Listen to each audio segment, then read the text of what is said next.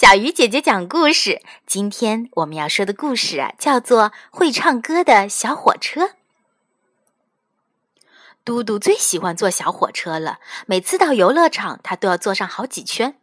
看，老爷爷一按电钮，小火车就唱着歌跑了起来。火车头上的旗子迎风飘着，站在车厢上的米老鼠招着手，嘟嘟可开心了。要是幼儿园有小火车就好了，嘟嘟想。可是幼儿园里只有滑梯、转椅和秋千，没有会唱歌的小火车。这可怎么办呢？嘟嘟抓了抓脑袋，突然他看到了小椅子，有了个主意。等小朋友们都站起来的时候，我就把小椅子摆成小火车玩。老师让大家出去活动了，嘟嘟一个人悄悄地躲在了教室里。等小朋友们都走完了，他就开始忙起来了。他把小椅子一个一个搬出来，又把它们翻过来排起了队。嘿呀，小椅子排起来好长呢，真像一列小火车。我的小火车，我的小火车，嘟嘟高兴极了。他坐在最前面的椅子上，手扶着椅子。背嘴里喊着“轰隆隆，轰隆隆，开火车喽！”小朋友们都进来了，他们看着小火车也高兴极了，每个人都挑了一个位子坐在上面。轰隆隆，轰隆隆，开火车喽！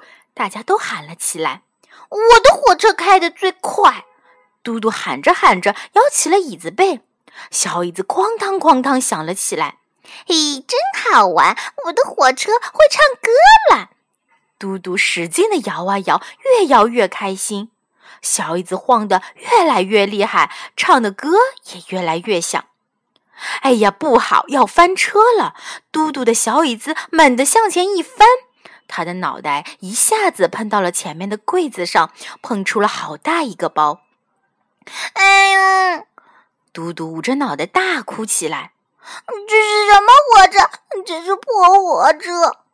这时候，小朋友们都围在了嘟嘟身边，有的帮他擦眼泪，有的用手轻轻地摸他头上的大包。老师也正好走了过来，为嘟嘟涂药。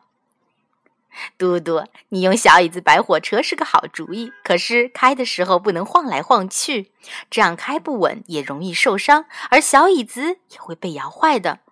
嗯，嘟嘟点点头，我再也不摇小椅子了。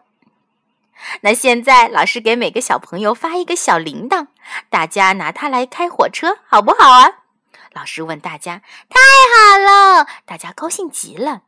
小朋友们拿着小铃铛，又坐在了小火车上。现在，小火车又唱起新的歌：哗啦啦，哗啦啦，大家的火车要开了。